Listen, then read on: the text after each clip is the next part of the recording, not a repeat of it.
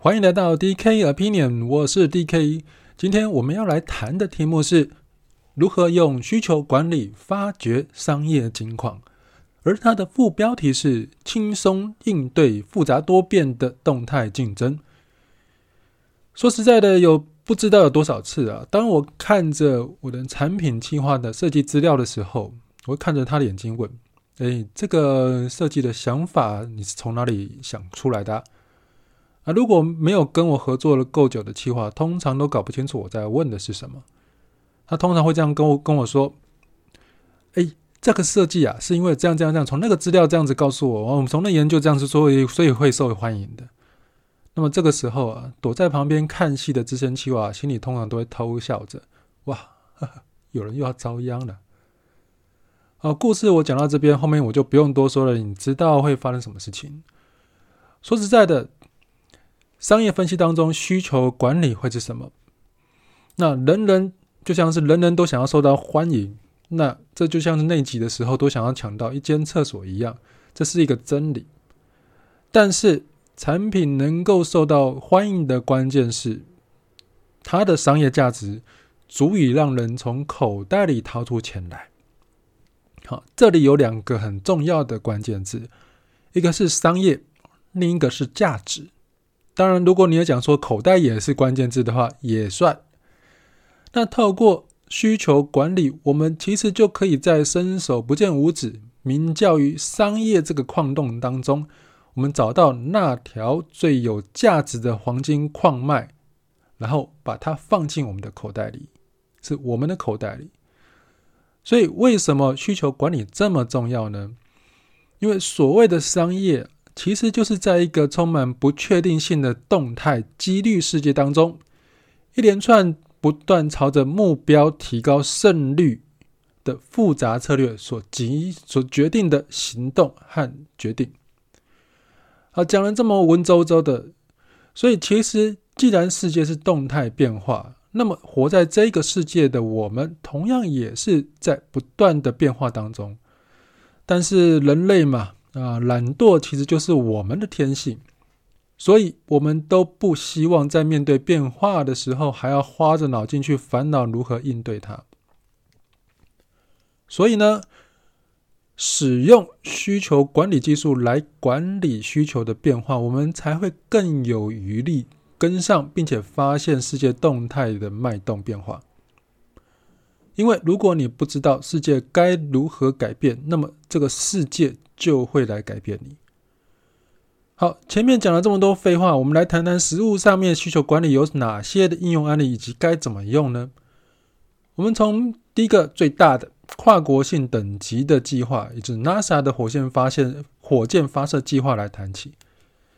首先，它的计划背景是这样子的：它是建造要将火星登陆器送上太空的火箭发射组。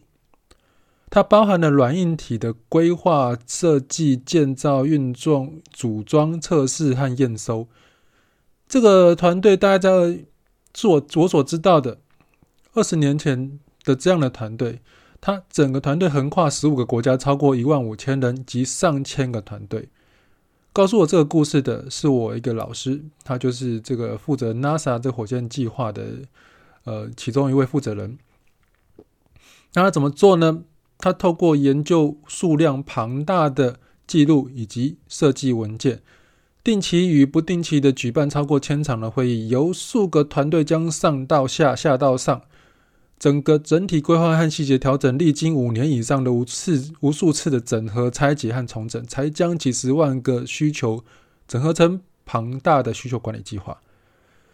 这样的好处就是透过反复的调查、研究与规划，每一个团队都非常清楚彼此的需求，于是火箭发射计划才能够缜密而且毫无错误的顺顺利进行。那这里面使用到的主要技术有什么呢？啊，文件研究、访谈、问卷、促进会议、焦点团体法、德尔菲啊，模型建构法、模拟。打造雏形等等不同部件阶段，团队、国家和个人不同的需求啊，都使用上了不同的技巧和管理以及沟通方法。基本上，只要是谈需求管理的方法，全部人都用上了。因为这个计划真的非常的庞大。我还记得当时很多全球的新闻都等着在那边看这个火箭要发射的那个情况。好，第二个谈的是企业等级，也就是企业内外部的系统。它的计划背景呢，就是打造企业对外网站，并且结合现有的系统，调整内部流程，或者是增加新的系统。那怎么做呢？其实这里面很多事情，但是最关键的一步就是要找到正确的利害关系人，也许是总经理，但也许他会，他只是一个负责某个关键部门的小主管。我们可以透过企业流程去找出流程的关键，之后经由访谈、脑力激荡、现场观察等等的方法找到利害关系人，并且和各个关系人之间的人际网络持续营造良好的互动关系。那这个好处就是透过需求管理技术与人际网络的沟通，让每一个团队的目标一致。这将会是专案是否能够顺利成功的关键。那主要的技术呢，包含了一对一的访谈、脑力激荡、焦点团体法、促进会议、模型解构法、雏形法、权重排序法等等的。好，这个是第二个企业等级的，针对企业内外部系统的一个计划。那第三个消费者等级，也就是也就是一般我们在做的消费性产品。第一个，它的计划背景是怎么样子的？它就是可以规划。电竞手机的产品目标是东南亚市场，那怎么做？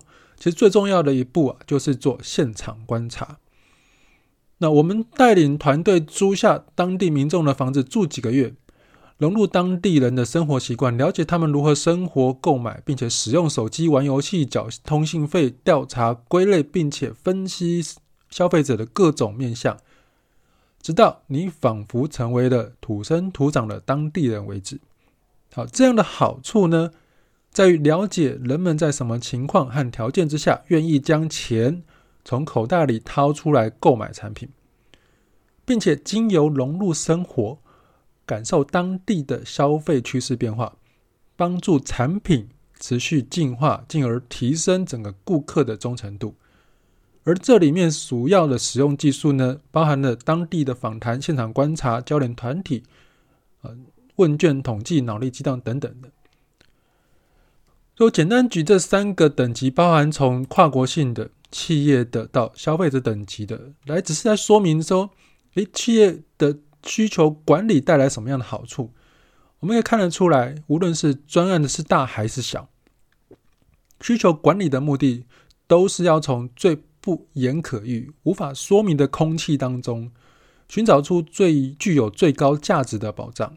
于是我们才能够在有限的资源之下，持续关注对于达成目标有最高价值的需求。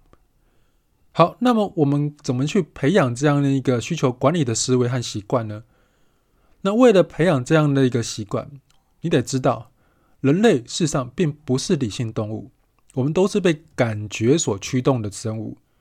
因此，只有当你在情绪、感觉，上面跳出舒适圈之后，才能够用更宽宽广、更客观的视野来看见这个未知的全新世界。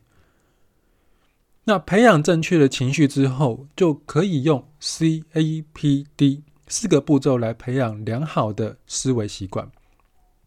C 是什么呢？C 叫 check 检查。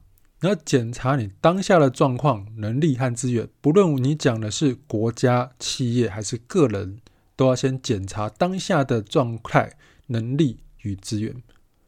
第二个 A 叫 Assessment，叫评估。你要评估哪些面向的需求尚未被满足，阶段性的目标。不管你是哪个哪一个层级的，都是要去评估你要去有哪些面向的需求尚未被满足。然后有了 C，有了 A，再来就是 P，P 就当然是 Plan 规划。我们要规划引出管理和变更需求的整个计划。然后最后是 Do，就是 D，Do 执行，执行我们整个需求管理计划。然后很快的再回到 C，也就是 Check，开始新的循环，直到达成最终目标。C A P D。重点是要先确定现在状况，找出差距之后，去执行，去规划好计划，再去执行它。这个可以速度可以非常快。当你习惯之后，你可能随时随时随地都在做这四件事情。好，那这整个技巧哦，我如果我们讲了是培养良好的思维习惯之后，有什么样的技巧可以使用呢？你可以透过需求引出技术图来检视有哪些技巧可以用。啊，如果听 Podcast 的人看不到这文章，请可以到我的部落格看一下。但是我这边简单说明一下，这整个需求引出技术图呢，包含了正式 to business 的，里面包含一对一的访谈、脑力激荡、焦点团体、促进会议、模型结构。雏形法、权重排序法，我刚刚念的这些，你可都可以网络上查到很多很多资料，所以我就不赘述里面的内容了。那另外呢，正式的东西，你也可以，如果要针对消费者的话，你也可以去做调查访谈，做焦点团体，做问卷统计、脑力激荡等等的。好，那我如果不是那么正式的场合去做这些需求管理的计划或者方法呢？有什么非正式场合？比如说，我们私底下在调查、观察，或者是吃饭聊天的时候可以用呢？对于企业等级的服务来说，或者挖掘企业等级的需求来说，非正式的做法包含了应酬，也就是一对一的访谈、现场观察、实物参与等等的。那对于消费者的非正式需求管理跟访谈呢？当然，第一个闲聊可能是一对多的访谈。一群人访谈去听，详细的去倾听，在非正式场合里面，对消费者需求最重要的是倾听，而不是去问，不是不是去去谈论你的事情。那第二个当然也是现场观察跟实物参与。哦，所以整个需求管理的核心和重心，它其实就是在整个企业管理的正中央。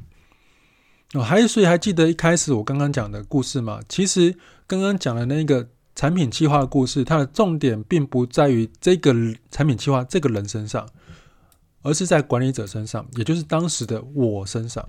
我当时是管理者啊，因为只有当主管能够掌握到需求的来源，并且去管理这个需求，它会有什么样变化的时候，这位。产品的企划才能够在一次一次的被打枪和挫折当中，它能够被打磨发亮，成为闪闪动人的钻石。好，说实在的，如果在听这个 podcast 的你是产品企划人员，请你也不要偷笑，因为其实你没有办法，你也没有办法去推卸这个责任。毕竟第一线的需求是掌握在你手上，而不是主管。所以，无论是主管，或者你是老板，或者你是企划，需求管理都将会是帮助你顺利达成任务的成功关键。好，谢谢你收听今天的 DK Opinion，我们下次见。